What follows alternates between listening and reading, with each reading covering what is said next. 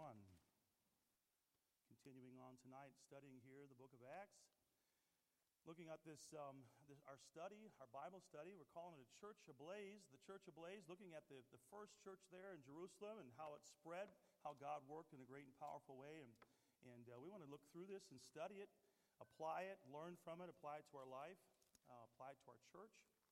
I want for our church to be a church just like here, the church that we're reading about um, in the, the, book of Acts. And um, just uh, there's so many things that we can learn from this. And once again, I want to go through and I want us to really study this, have it be like a Bible study, a time that we can um, just really stop, take each verse, look at it, uh, divide it, really apply it to our life, and uh, just to encourage you, if you would, um, to, to really look at it that way. It's our, this is our Bible study tonight, uh, night, and I want to use this time to just go through. I think the book of Acts is an awesome book. It's a great book because there's so many wonderful things that happen. There's so much to learn um, as far as the application for how we should do things. It is the model for our church. There are some things that are different that happened at the very first church there at Jerusalem. Um, in that time frame, you had the apostles here. We talked about this uh, the last couple of weeks, how that there are no longer apostles that are here today. Um, the apostles they were, they were at a special time, special place. They had special sign gifts that God gave to them, um, gifts that we don't no longer have. We no longer have today. Um, there's not a need for them.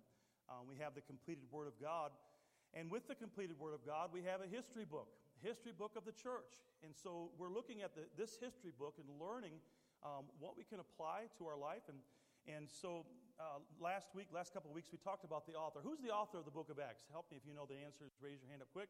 Rodney?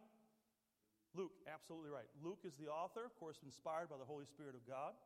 Who, who, when he wrote this, he made a declaration, both that the Gospel of Luke and also the, the book of Acts. He made a declaration to an individual. Does anybody remember the name of that individual that he made the declaration? Yes, sir. Theophilus, Theophilus exactly right. Good. And um, he obviously had a lot of respect for him, and uh, he, uh, many believed that there was a man that was in a position of great authority. Um, and it's just interesting as you read it, it's kind of a connection. A lot of people don't make the connection between Luke and Acts, and yet the same author, the Gospel of Luke. What's unique about Luke writing the, the Gospel of Luke? What, what makes him different than the other three Gospels as far as an individual? Anybody remember? What makes him unique? Anybody? Yes, sir. Yeah, okay, so he wasn't an eyewitness. What we talked about, does anybody remember? He wasn't an eyewitness. What else? What's that? Okay, he's a doctor. Good. All right. He was a doctor. That was his profession. What was unique? That was that, that is definitely unique. Good.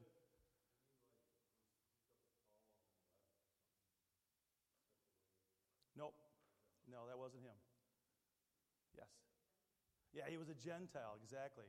The other ones, they, they were Jews. He was a Gentile. And uh, so it's, it's uh, interesting to, to see um, that God used a Gentile to give us one of the Gospels.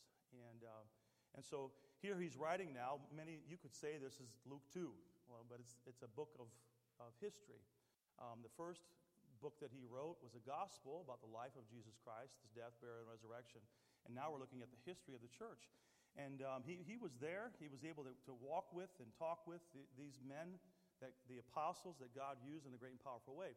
And so a few weeks ago we began. I just want to do a little bit of review. We'll get where we left off. And the first point that we looked at, well, actually, before we do it, let's read Acts chapter 1, verses 1 through 11. Each week I've had somebody read it. First week I had a young person, a child, read it. Last week I had a, a lady read it. Let's have a man read it tonight. A man that would volunteer to stand up read verses 1 through 11. Who would that, do that for me? Okay, Rodney, go ahead. If you stand up and read verses 1 through 11. Thank you.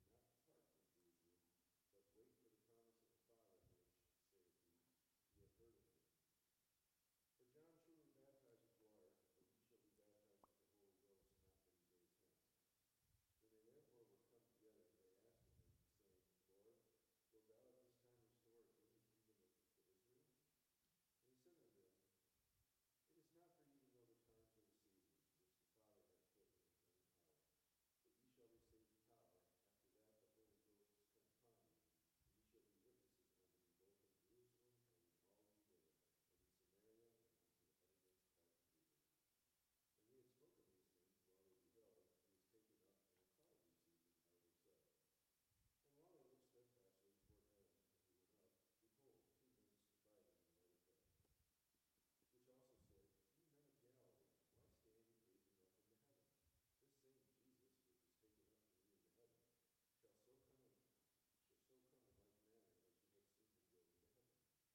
that they should not depart from Jerusalem, Let's have a word of prayer. Lord, thank you for your word.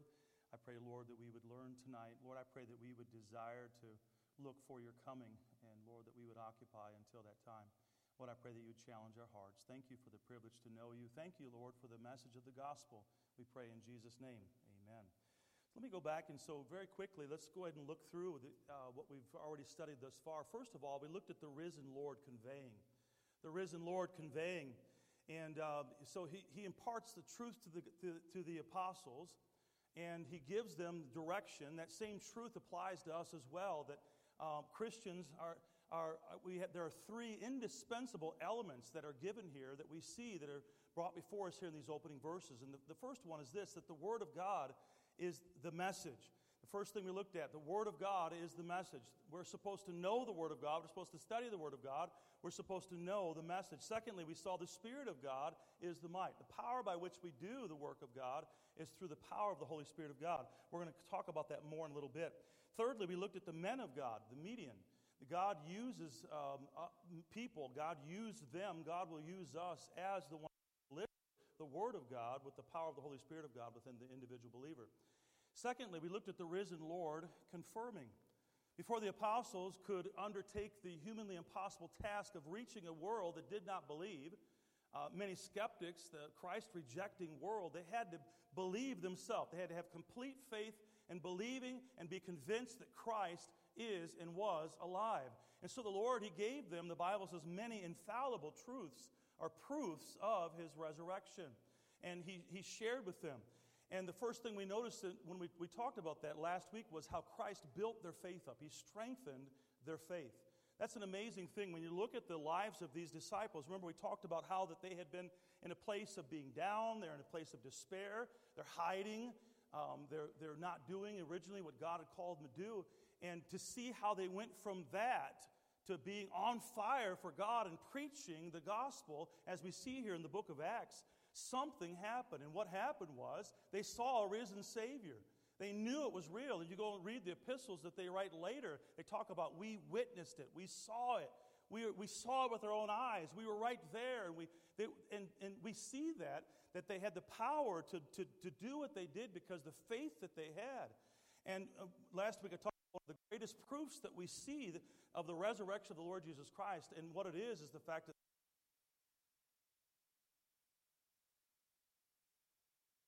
strengthened their faith. He gave them many infallible proofs. And, and, and so they, they had a complete belief that Jesus Christ was risen indeed from the grave.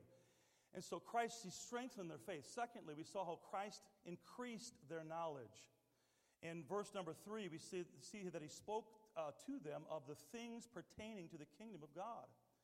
Same thing, he continues to teach them. He taught them for three years pertaining to the kingdom of God. For three years, he discipled them as his uh, disciples and the apostles. And then he spoke to them concerning the things pertaining to the kingdom of God once again. And so we see the risen Lord conveying, confirming, and then we see the risen Lord correcting. Last week we talked about this. First thing he corrected them was on concerning their service. Look at verse 4 once again. And being assembled together with them, commanded them that they should not of the Father, which saith he, Ye have heard of me. Verse 5 For John truly baptized with water, but ye shall be baptized with the Holy Ghost not many days hence.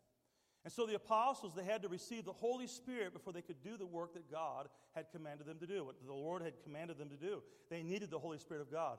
And they had to wait for the, the indwelling of the Holy Spirit of God. How long did they have to wait? Does anybody remember?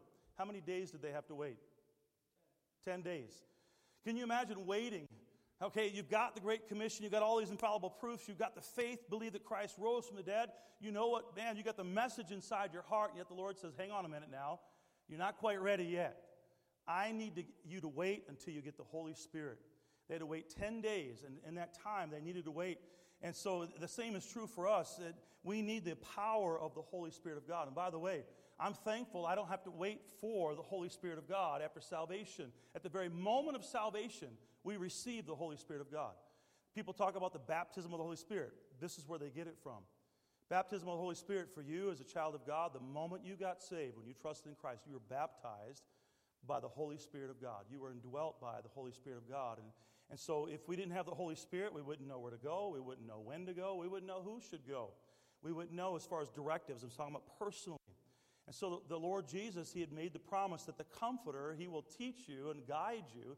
He said in John chapter 14 and chapter 16. And here now, He is fulfilling that promise. Promises for us. And so, um, He gave them correction concerning service, He gave them correction concerning seasons. And then in verse number 7, notice what it says. And he said unto them, It is not for you to know the times or the seasons which the Father hath put in his own power. And so he's telling them, okay, once again, remember we went into detail last week. Here the disciples are like, okay, it's the Lord. He's risen from the dead. He's paid our sin debt. Now he's going to set up his kingdom. Yes, let's go. And they're expecting that to happen. And they're expecting for him to set it up right there. Well, he tells them, listen, it's not for you to know. It's not for you to have, look, the verse says again, it's not for you to know the time or the season which the Father hath put in his own power. But it is for us to do something until the Lord does come back. He did tell us to occupy until I come. And so he, he gave them marching orders. He told them what they were supposed to do. He told them to fulfill the commission that he had given to them. And so until the Lord returns, we're, we are supposed to fulfill the Great Commission, which brings us to our fourth point, which is where I want to pick up tonight, where we left off last week. And I want to talk about the risen Lord commissioning, his commission. The very last words that Jesus spoke before he left for heaven was this the uttermost part of the earth. Look at verse number 8 again. Ye shall receive power. After that, the Holy Ghost has come upon you, and ye shall be witnesses unto me both in Jerusalem and in all Judea and in Samaria and unto the uttermost part of the earth. The very last words he says, and what this is, once again, this is the Great Commission. It is once again the Lord commissioning his apostles, commissioning the disciples, commissioning the church. And these disciples were to tell the story to untold millions. But I want you to notice as we look at this, notice first of all the nature of this commission. Look at it. Look at its power, first of all. Notice verse number eight, it says, But ye shall receive power after that the Holy Ghost has come upon you. This is a great word. I remember in Bible college learning about this word a little bit when we took Greek class, and one of the words we went to is looked at this word because it's an interesting word in, in the Greek. It, it's dunamis. And it's actually, it's, it's, the, the, it's the word we get our root word for dynamite. It's the exact same type of description of power that is within the believer. The Holy Spirit of God, every Christian is packed with the power of the Holy Spirit of God in its great power. That's the power that's within you. The power that God has put within you is dynamite power, and God, He wants for you to use that power to fulfill the Great Commission. It just needs to be used. It needs to be released. It needs to allow for the Holy Spirit of God to, to have that power within us. That power is not going to be any greater or less depending upon the Holy Spirit of God. It's always going to be the same. The same power that the disciples had, the apostles had, and I didn't say the same gifts, but the same power is the same power that we have. The same power that the great those in the past that have had have been part of the great revivals, the great awakenings that have taken place in the past, the same power of that Holy Spirit is the same power that we have within us. So what limits the power? Yeah, we do. It's not God that's limited. God is not limited. God is the same yesterday, today, and forever. God can do the same thing today that He's done in past generations. You know, I love going back and reading about the great awakenings. I love reading about great revivals, the, the great Irish revival, and you, you read about the, the, the Welsh revival. You, you, you, know, you go back and you read about what happened, and it's just like inspiring. And you're thinking to yourself, wow, God, could you do that today? I believe God could if God would, if we would allow God, the Holy Spirit of God, to empower us, to fill us, to really what it is, is we just let God have all of us, is what needs to happen. The Bible instructs us, commands us that we be filled with the Spirit. Ephesians chapter 5, verse 18, and be not drunk with wine, whereas in excess, but be filled with the Spirit, is what the Word of God says. A lot of people want to focus in on the part of the drinking. Well, that means we can drink as long as it's not in excess. That's not the point this is talking about at all. There was a, if you understood what drinking, if you've been part of any type of training and understand that drinking in the days of Christ was a completely different thing than it is today. The wine that we have today has way more alcohol than what they had in that day.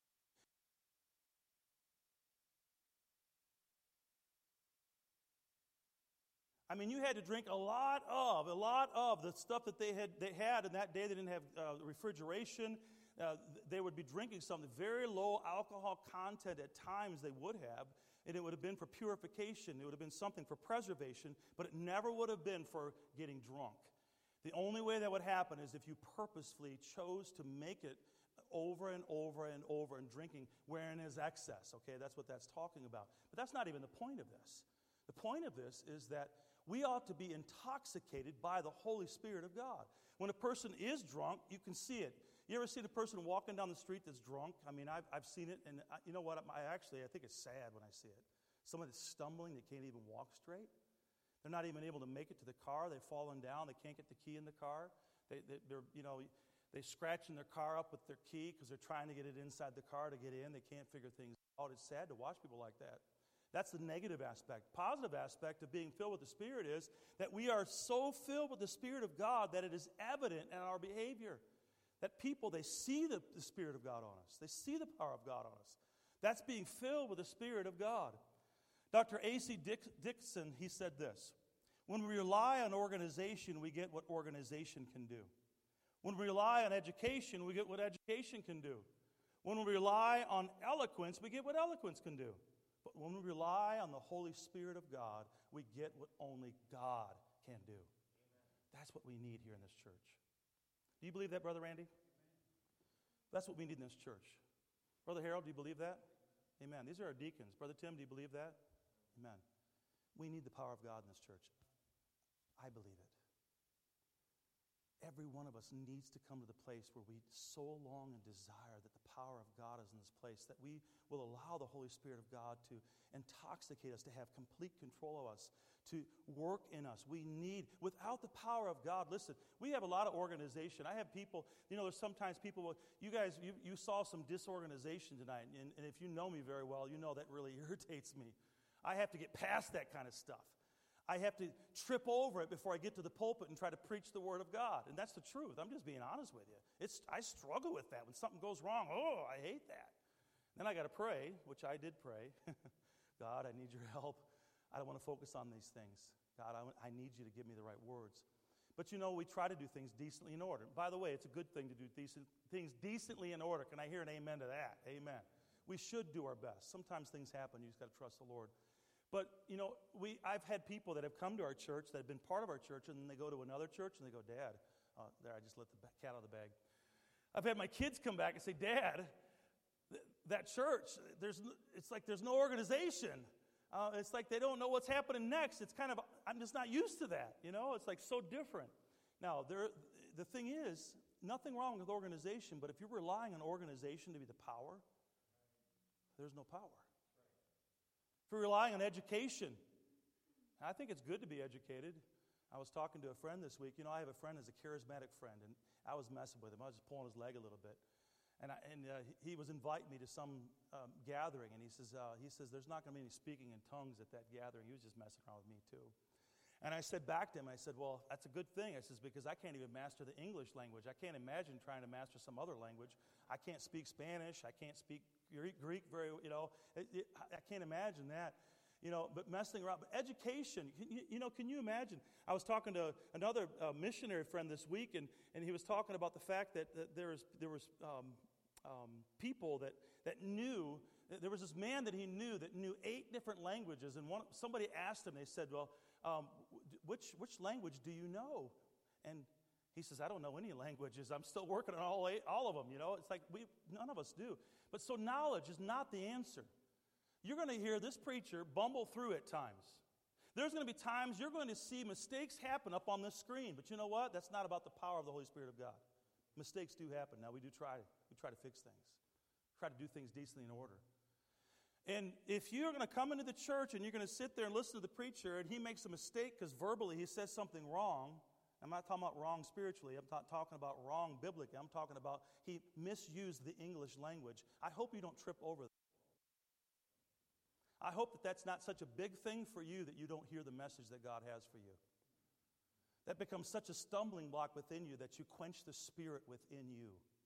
And in doing so, quench the spirit within this church. If you're going to trust in organization, if you're going to trust in grammar, if you're going to trust in the English, if you're going to trust in these things, if you're going to trust in eloquence, you're going to get what eloquence can bring. You know what eloquence can bring? A lot of things, but it's certainly not going to, that's not going to, what's the power to bring people to Christ.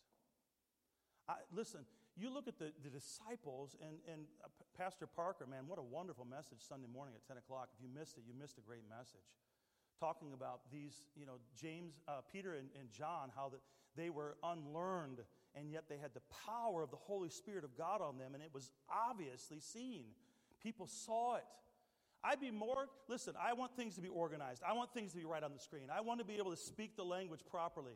But you know what? Most importantly, what we need is to be empowered and filled by the Holy Spirit of God. That is the most important thing. I want to see what God can do in this place. And the thing is, and we all have to get on board. We're a church, we're a body of believers. We need to all be praying for the power of the Holy Spirit of God. Pray for your preacher that he will speak better. Pray that I'll have the right words. If you see a problem, fix it. Don't be the critic of it. Fix it. Get involved. Spend some time helping.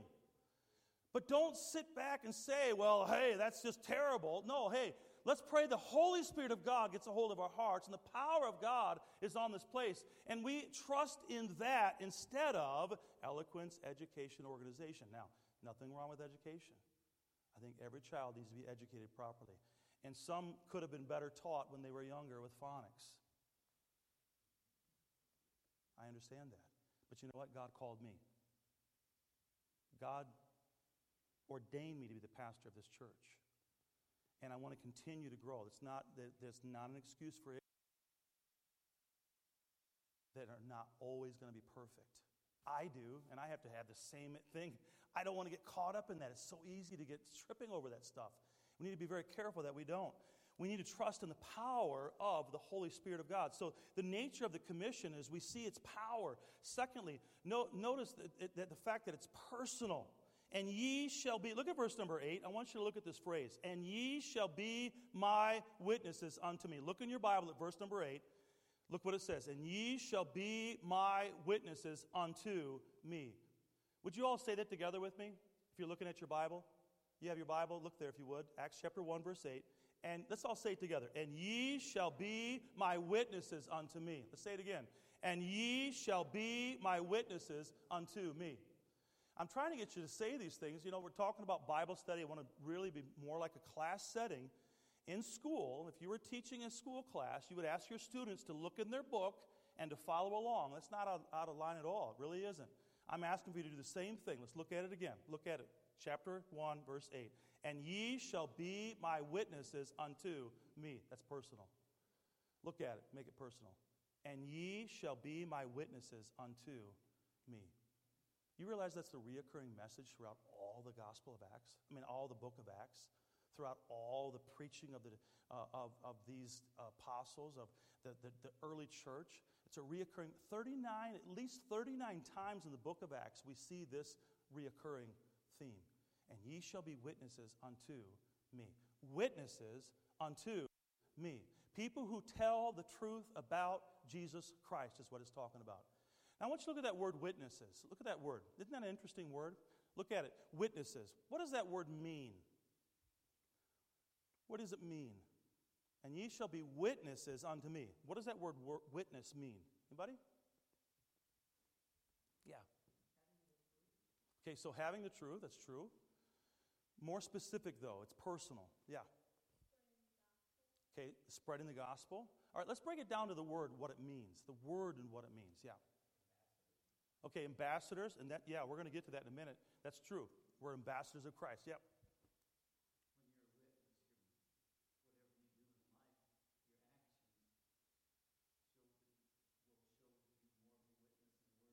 Okay, so you're talking about the fact that your life will be a witness. Absolutely, that's good. Yeah. Yeah, you experience something. Good. And what? You experienced it, and what? How, what makes the difference between that and then now becoming a witness? Yeah, you're proclaiming it. You're telling somebody what you've experienced. Brother Randy, you want to add to it? Witness is one who, who tells um, what he knows or Absolutely. That's good. Yeah. What's that? Like a testimony. Good. That's right. Absolutely. All these are practical things. Let me give you a little bit. This is something I did a word study on this, and it just it was something that was like I never looked at it this way before. You look at the Greek word for witness. You can go look at it later if you guys like to delve into stuff like that in your Strong's Concordance. Go back and look at it. Look at the word witness. It actually is the same root word as martyr. The actual same word as martus is the exact Greek word. Martyr. Think about that. That's where the word comes from.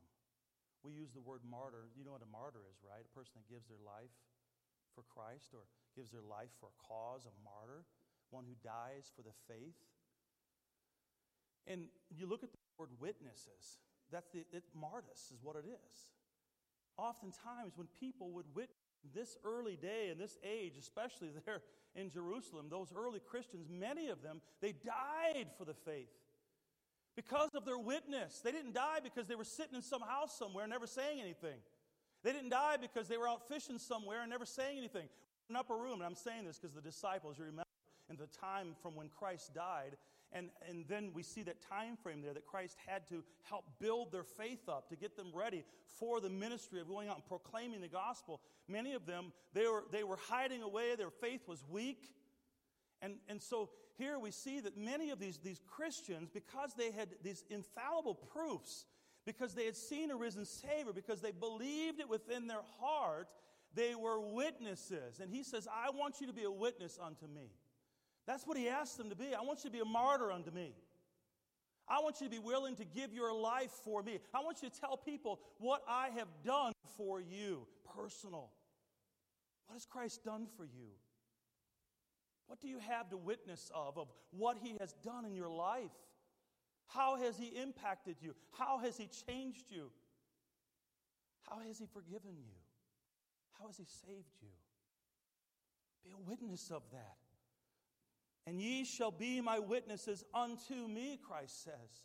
The overwhelming theme of the book of Acts is being a witness. That ought to be the theme of every child of God, that we are a witness of Him. Every one of us, we ought to be willing. The Bible tells us that we are to be a sacrifice wholly acceptable unto God, which is our reasonable service. And be not conformed to this world, but be transformed by the renewing of your mind that may prove what is that good and acceptable and perfect will of God. There it is again, that sacrifice, being willing to sacrifice, being a witness, a martyr for the Lord, standing up for the Lord, the witness unto Him. You know, Christ didn't say that we're going to be theologians, even though some people think that they are. He didn't say that we're going to be lawyers. He said that we're going to be witnesses, people who see something and tell others about it. Have you seen the work of God in your life? Have you seen Him work? Have you seen what He can do What He does for you, He can do for others.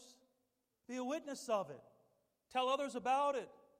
If Christ has done anything for you, then you are to witness to it, tell others about it, share your experience of Christ. So the question is are you telling others about Christ as you should? Are we? Are we? You know what's amazing is you, you marvel at the simplicity of the gospel. You think about it with me.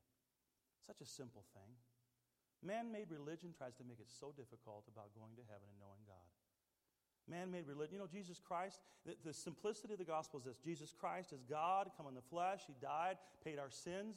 He resurrected. He rose the third day. He's exalted in heaven. He calls us to believe on Him. And, and, and then, therefore, receiving forgiveness of sin. Believing. Real simple. Romans chapter 10, verses 9, 10, and verse 13. Very simple of understanding that. That's good news. There's nothing to join, there's no system to climb just a person to receive. You see, Jesus Christ, receiving him is eternal life. Let's, let's make a transition. We're going to come back to really thinking about that more in a minute. But I, have you ever noticed that the apostles were passionate in their witness for Christ? Have you looked at it? Have you read about it? Somebody tell me in the book of Acts, and you're remembering reading it, apostles being passionate in their uh, delivery or passionate in their cause for Christ. Anybody give me an example of that? I think of many, but let's just get, name a few. Yeah, what they did, how they absolutely. When you read there, the, the message at Pentecost was powerful, abs- passionate, no doubt.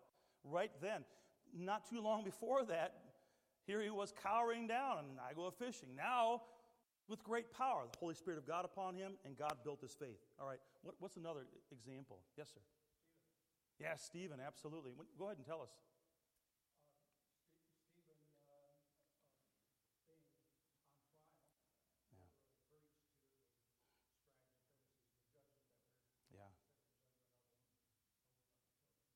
Absolutely. The Bible talks about something with their teeth. What was that? The yeah, they gritted. They, I mean, they just grew, they wanted to kill him so bad. And even as they stoned him, it was a picture of the Lord Jesus Christ and him forgiving them. Amazing, but such passion. There's a witness. There's a martyr for Christ. Somebody else. Yes, sir. Yeah. Hmm. Yep. Amen. Right there, right, right in front of the temple, there he is, and he heals him, and absolutely, many thousands got saved as a result of the message that he preached. Yeah.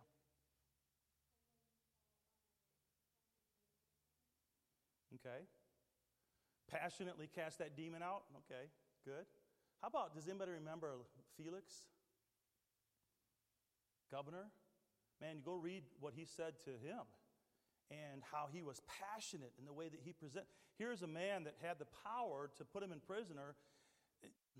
Peter ended up, uh, excuse me, Paul. Paul had the power to claim his Roman citizenship, but at that time it wasn't yet. Here he is. He's, he's, he's so passionate in what he did. We see it again and again and again. Where does that passion come from? Where does it come from? That passion that they had, the power that they had, the, the boldness that they had. Where does that come from? Yeah, absolutely. Love that they had for Christ, the faith that they had. What's that? Yeah, they did. The power of the Holy Spirit of God. All of things. They had, they had such passion. There is no doubt about it. They fervently promoted their faith. They believed their faith was the only way. They had no question, no doubt about it. They believed that Christ died and rose again.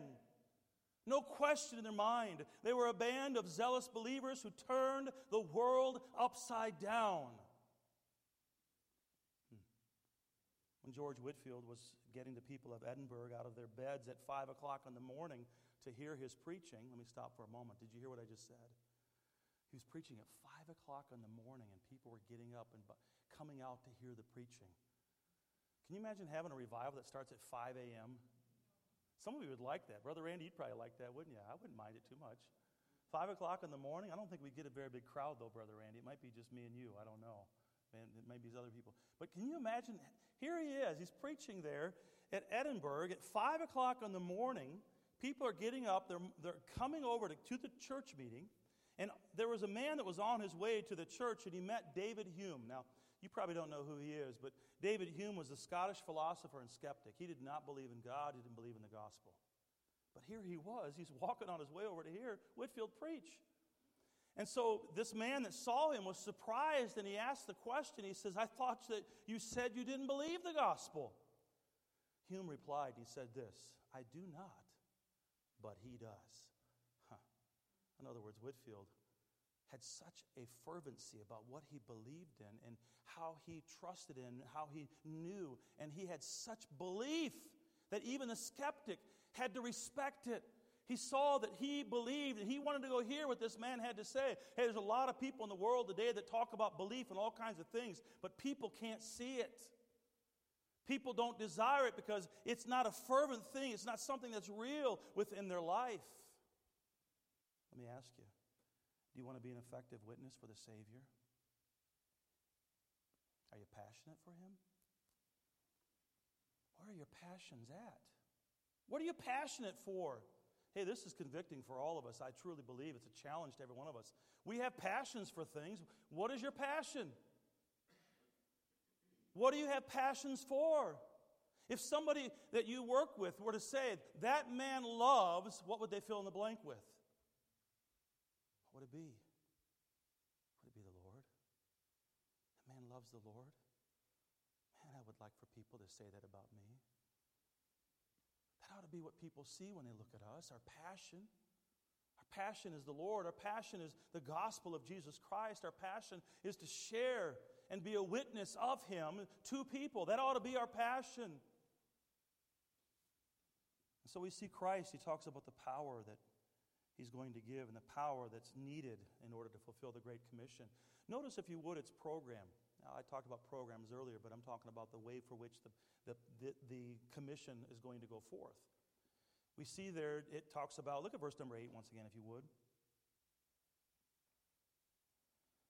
But you shall receive power after the Holy Ghost has come upon you, and ye shall be witnesses unto me both in Jerusalem and in Judea and unto the uttermost part of the earth. In Jerusalem, and then to the uttermost part of the earth, okay, and everywhere in between.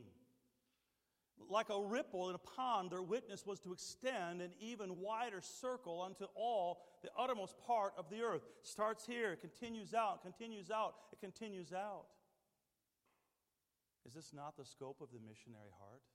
And by the way, we're having a missions conference coming up, but do you realize that every one of us are to be missionaries? Missionaries. Sharing the gospel of Jesus Christ. Do we yearn for the gospel to go to the ends of the earth?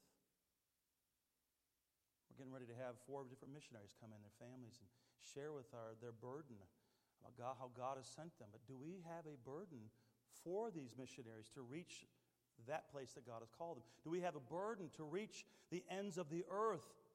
Do we also have that burden in our own community? I love this quote. Let me share it with you. There can be no burden for distant, unreached peoples without a burden for unchurched neighbors. Hmm. We talk about missions conference. The question is is your neighbor going to or hell? There can be no burden for distant, unreached peoples without a burden for unreached neighbors. You see, Christ, He demands a world heart, desire for the entire world to be saved. I want you to think about this with me. Here's the disciples, the apostles, the early church. There's a planting there at Jerusalem. Um, chapter 2, verse 41, and that day were added to them about 3,000 souls at that moment. The very big meeting they had, the messages preached. 3,000 accept Christ. They get baptized or added to that church. And if you continue to look, you see that church grow and grow and grow. Over 10,000. And you see the church grow and it's getting huge. And yet it's still there in Jerusalem. It's still there. The, the church is growing. And, and, and the, the commission wasn't just for their area. But I can tell you this they were busy about seeing people get saved in their area first. Oftentimes we jump past, at least I do, okay, God had to bring persecution on them to get them to spread out and go and fulfill the Great Commission. That's true, it is true. But before that ever happened, man, they were reaching their neighborhoods. You know, it's amazing. You go read Acts, and we're going to get to it, but you see how that there are many even that worked in the temple that ended up trusting in Christ as their Savior because of the witness of the believers, of the apostles people that got saved that were engulfed inside the religion. Of course, we know obviously Peter would be one of them, engulfed in, in, in being under the law, under bondage, and being set free. Christ he demands a heart that is a heart for the world. It is a demand that he has put on us. These, and, and I go back to this because there in Jerusalem, the church began to grow. But do you realize what's an amazing thing is that within 30 years, this is what I've read, I've heard this. I can't tell you 100% sure, but I believe it's true. Within 30 years, within their, they reached the world with their generation. Their generation was reached with the gospel of Jesus Christ. They were fulfilling. Do you, do you realize the Great Commission isn't a, a time from the beginning of the church age to the end of the church age? We have to fulfill the Great Commission. Fulfilling of the Great Commission is in every generation reaching their generation with the gospel of Jesus Christ. That is a fulfillment of the, the, the, the Great Commission. They, here they are, these men at this time, they didn't have all the organization, they did not have the digital abilities that we have, they didn't have the technology that we have, and yet the word went out, and, and the Bible says they turned the world upside down. Who's turning the world upside down today? Who is reaching the world today and who's going to reach the generation that we're living in right now? Whose responsibility is it? Not Paul's. It's not Peter's. It's ours. And our Jerusalem and then and Judea, Samaria, and to the uttermost part of the earth. It's our responsibility. Let me ask you, like our Master, the Lord Jesus Christ, do you have a burden for the lost world? Do you have a burden? Are you burdened for the lost world? I want to be real careful when I talk about this because I, I don't believe in winning souls for Christ for humanitarian reasons. I don't think missions ought to be all humanitarian. Now, nothing wrong with helping people humanitarian and then being able to share the gospel with them. There's a lot of opportunities we use for that. Even when we do vacation Bible school, things that we offer, things that we do. I'm talking about missionaries that go and they, they offer some service to them. When I went on a mission trip to Ethiopia, we had loaves of bread we gave out.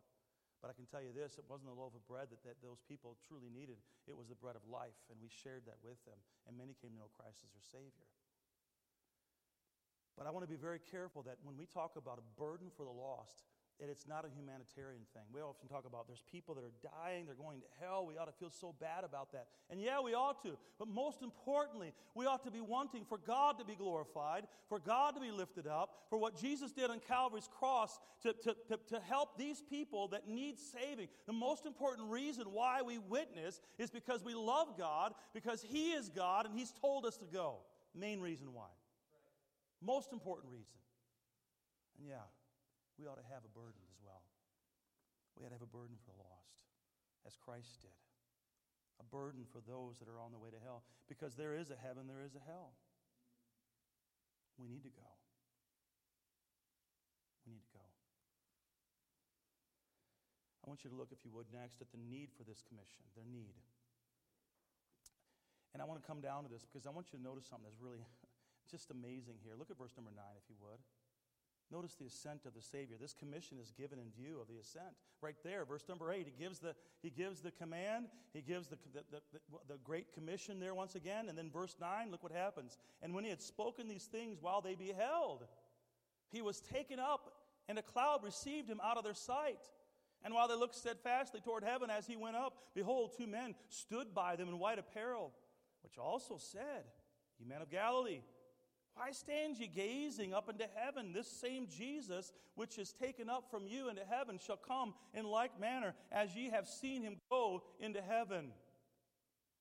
Amazing here. Luke, he uses three different verbs to talk about the ascension here. He talks about taken up, he talks about received, he talks about went up, emphasizing what's happened, but put it in the context of what's happening. He gives the Great Commission, and while they beheld him, he's taken up. Can you imagine being there?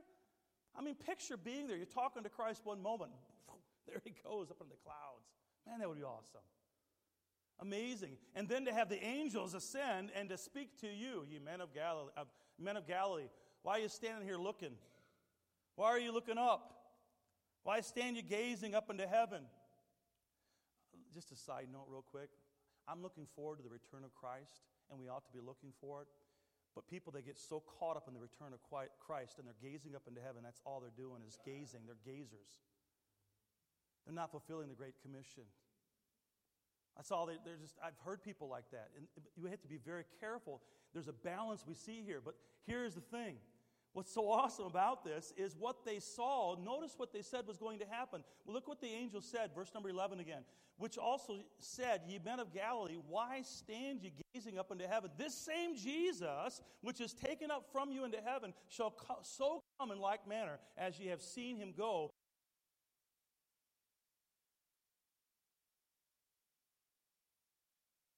There's going to come that moment. Hey, listen, it's going to be fulfilled at a future day. The Lord is going to return. I mean, you can see him coming down, and he's going to come and set up his own millennial kingdom. He's going to put his foot down there, the Mount of Olives. He's going to split wide open. He's going to march into the eastern gate. He's going to set up and sit right there on the throne of David and rule and reign for a thousand years. And yes, I'm looking forward to it. That's why it's so important that we tell people because the Lord is coming back the time is short. Time has come. Christ is coming. Christians get going. Time is Christ is coming. Christians need to get going. So here's the question tonight Are you committed to his plan? His purpose, His program? Are you willing to spend and be spent? Are you willing? There was a 19th century disciple of Karl Marx. He was thrown into prison for his role in the assassination of uh, Tsar Alexander 11th. Prior to his death, he wrote this. Now, listen to what he said. This was a man that believed in Marxism, this is a revolutionary. This is what he said The revolutionary man is a consecrated man. He has neither his own interests nor concerns nor feelings, no attachments, no property, not even a name. All for him is absorbed in the single exclusive interest in one thought, in one passion, and that's revolution. Revolution. You know, his motives and goals are wrong, but is that not the heart of a true, committed person? Are we committed? Are we truly committed? Kind of, that is needed to accomplish the objectives of the risen Lord? Being completely sold out, is that not what Christ called for? Denying ourselves? Is that not what Christ asked us to do? So, whether we live, whether we have health, whether we are sick, we have sickness, whether we're rich, whether we're poor, our deepest desire should be to please Him. Why were you created? Why were you created? Colin? For His good pleasure. What's His pleasure? Does He desire? What does He want in you? What does He need from us? Well, He left us here for a reason. Like Brother JB said earlier, we're ambassadors ambassadors of Christ. What a privilege. What an amazing thing. He wants us to be his ambassadors, he wants us to be his witnesses. And by the way, there's no loopholes. No one can say that doesn't apply to me. Well, if you're a child of God, it applies to you. We're to be his witnesses. And what an honor it is. Once again, Christ, what he said there in that verse number eight, he says, Ye shall be witnesses unto me. When that power of the Holy Spirit comes upon you, ye shall be witnesses unto me. The question for us tonight is this Will we? Are we? Are we those witnesses as we should be? Let's all stand with our heads bowed and eyes closed as we pray. Lord, we thank you for your word. Thank you for the gospel. Thank you for salvation. Jesus, thank you for dying on the cross in our place, paying our sin debt.